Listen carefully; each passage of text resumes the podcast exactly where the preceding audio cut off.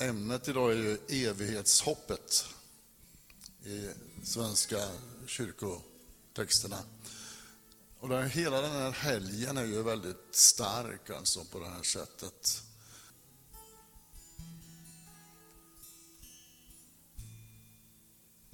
Halleluja. Det är fantastiskt att veta att vi är på väg i en framtid. Vi ska inte leva i ett kaos och vänta på någon hemsk vedermöda. Vi ska leva i ett framtidshopp. Ett evighetshopp som vi ska förkunna för, för alla andra. Så att så många som möjligt, som Gud säger att han vill att alla ska komma till kunskap om sanningen. Han säger i Petrus brev på ett ställe, nu talar jag lite fritt från hjärtat här, att ni kan vara med och leva ett heligt liv så att ni kan påskynda den här dagen, stora dagen, en framtidsdagen. Men Gud dröjer tålmodigt för att han vill att som om alla ska komma med, så många som möjligt ska vara med. Så nu är det inte dags att förkunna så mycket om Herrens dag och de dagarna som blir de mest fruktansvärda på jorden. Det är inte det vi ska förkunna, utan vi ska förkunna hoppet. Vi ska förkunna uppståndelsen. Vi ska förkunna att vi, vi har fått liv. Att det finns möjlighet till liv genom Jesus Kristus. Och det är det viktiga. Så vi behöver lyssna på idag, lyssna in vad anden säger till församlingen. Vad Guds ande ligger på, vad han har, vad han finns. Och han vill gärna tala om för dig och mig att, att Guds plan har hela tiden varit densamma. Ifrån första Mosebok 3 och 22, då de står och pratar och säger att nu får vi se till att de inte, får, att de inte äter av livets träd också. Så att de får evigt liv, Adam och Eva.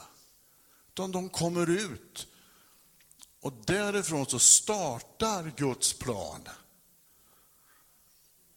till återupprättelse så att vi vet ju facit i, i Uppenbarelseboken. Så låt mig bara läsa från Uppenbarelseboken 22. Och fem verser där. Det är en av dagens texter. Han visade mig sen en flod med livets vatten. Klar som kristall. Och den flöt fram från Guds och Lammets tron. Mitt i den stora gatan. På båda sidor om floden växte livets träd som bär frukt tolv gånger om året och ger skörd varje månad. Och bladen från träden är läkemedel för folken. Ingen förbannelse ska finnas mer. Guds och Lammets tron ska stå i staden. Och hans tjänare ska tjäna honom. De ska se hans ansikte och hans namn ska stå skrivet på deras pannor. Det ska aldrig mer bli någon natt och ingen behöver längre några lampor eller solens ljus. För Herren Gud ska lysa över dem och de ska regera i all evighet. Det här är slutfasen på den återupprättelse som Gud börjar när Adam och Eva får gå ut från lustgården. Det startar där med Guds plan att han ska sända Jesus som Messias och sen börjar församlingens resa. Där är vi. Vi ska bejaka detta, samtala om detta med människor. Paradiset, Edens lustgård, finns och kommer att upprättas igen. Det är fantastiskt. Och det, det är det vi får tänka på i sådana här dagar om evigheten. Det finns ett ställe till som jag gärna skulle vilja läsa och det är från Hesekiel 37. Det är också en utav av texterna. Och det är ju spännande kapitel överhuvudtaget, Hesekiel 37. Men det är några verser där som tillhör dagens text. Men jag vill gärna lyfta upp en vers till innan där. Och, och eh, det är de här döda benen, ni vet, som Hesekiel får order om att tala till. Och så står det i Hesekiel 37 och 10 så här. Jag profeterade som han hade befallt mig. Då kom anden in i dem. De blev levande och reste sig upp på fötterna likt en väldig armé. Och han sa till mig, du människa, de här benen är hela Israels folk. De säger, våra ben är uttorkade, allt hopp är ute, det är slut med oss. Profetera därför och säg till dem, så säger Herren, Herren, jag ska öppna era gravar och låta er komma upp ur dem, mitt folk, och låta er komma tillbaka till Israels land. Då ska ni, mitt folk, inse att jag är Herren när jag öppnar era gravar och låter er komma upp ur dem. Jag ska låta min ande komma in i er så att ni får liv och jag ska låta er bo i ert eget land. Då ska ni inse att jag, Herren, har talat och gjort det, säger Herren. Och jag vill koppla det till det vi har, koppla det mellan församling och Israel idag. Det finns både och här, men det finns också att man, det här har med uppståndelsen att göra. Och det finns ett märkligt ställe i evangelierna, det är bara Matteus som har det tror jag, i samband med att Jesus dör på korset. Och förlåten rämnar. Då står det där en väldig vers. Då, då, då vaknade många, en del heliga till liv i sina gravar. Jag tror Jesus var först i uppståndelsen. Men jag tror för att, för, för att det står så att de fick vänta med att gå ut tills Jesus hade uppstått. Och sen gick de ut i Jerusalem och visade sig för många. Det här var heliga. Det står ingenting mer om vilka de var. Men sätt ihop här att de fick liv igen. De reste sig upp. De blev det var uppståndelsen. Det är en väldigt konstig vers egentligen. Va? Men, men den är härlig, för den visar ju på liv. Att det blev uppståndelse.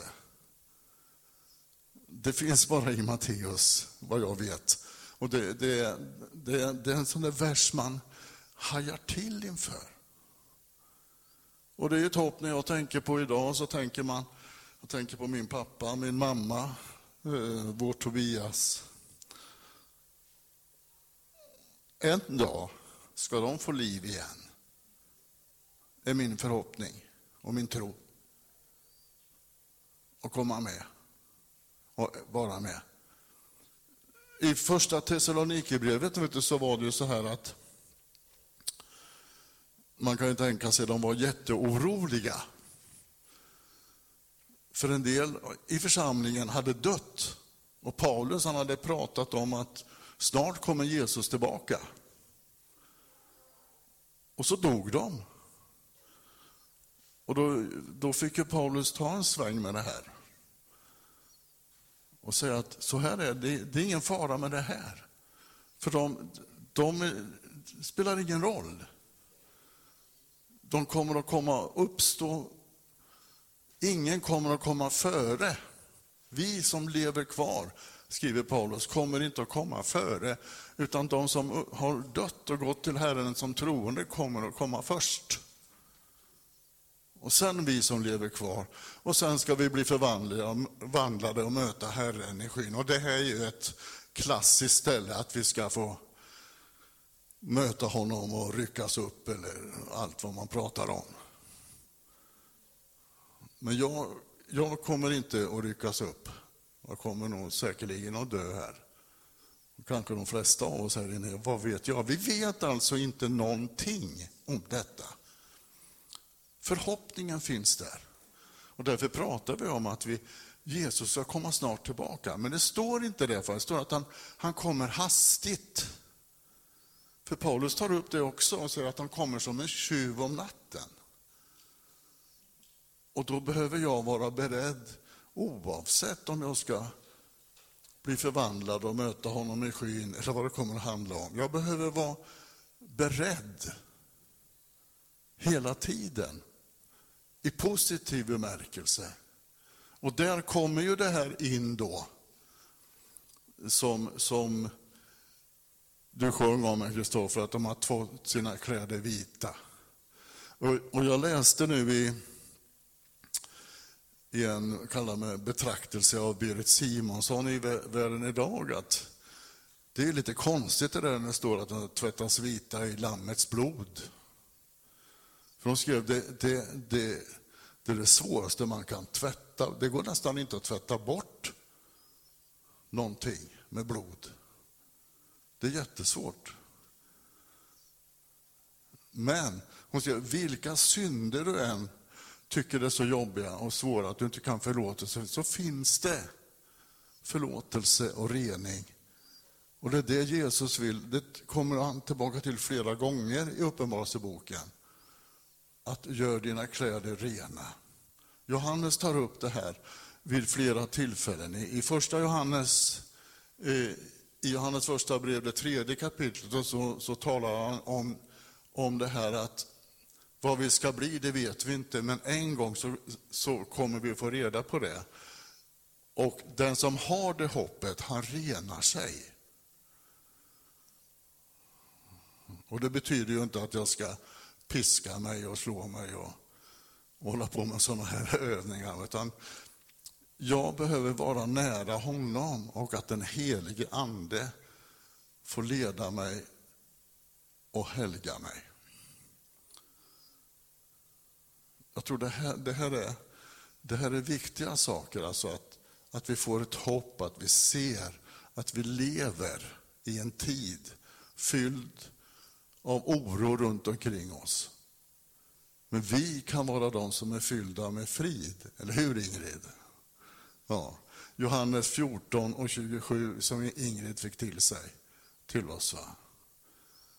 Hans frid, han ger den, inte som världen, han ger en frid som är bestående, som finns i alla situationer.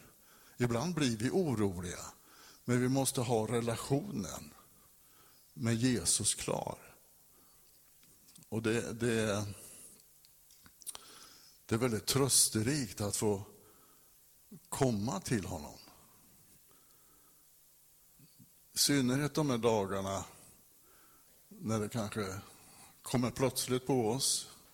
Vi minns, vi kommer ihåg, vi tänker på vänner som har gått före. Vi kanske tänker på vänner som vi vet inte tror på Gud. Men de får vi lämna till Gud i alla fall. Det är inte hur Gud tänker, vad Guds måttstock är. Jag tror det är viktigt att se det, att det finns en, det finns en dubbel utgång. Men det finns en första uppståndelse där de troende uppstår. Det finns också en andra uppståndelse när alla andra uppstår. Där avgörs det definitivt. Det är vad, det är vad Bibeln talar om. Men det här kan inte vi gå in och greppa. För det måste vara Herren som får ta beslutet. Men vi kan ta beslut här och vi kan få många med oss som tar ett beslut att ta emot evigt liv genom Jesus Kristus. Det är fantastiskt. Det är, det är söndagens budskap. Antikrists ande kan, den finns runt omkring oss. på många olika sätt. Men Guds ande som säger att Kristus, Jesus, har kommit, kommit till köttet. Den behöver vi proklamera, ta emot och föra ut till människor. Det är ett gott budskap tycker jag.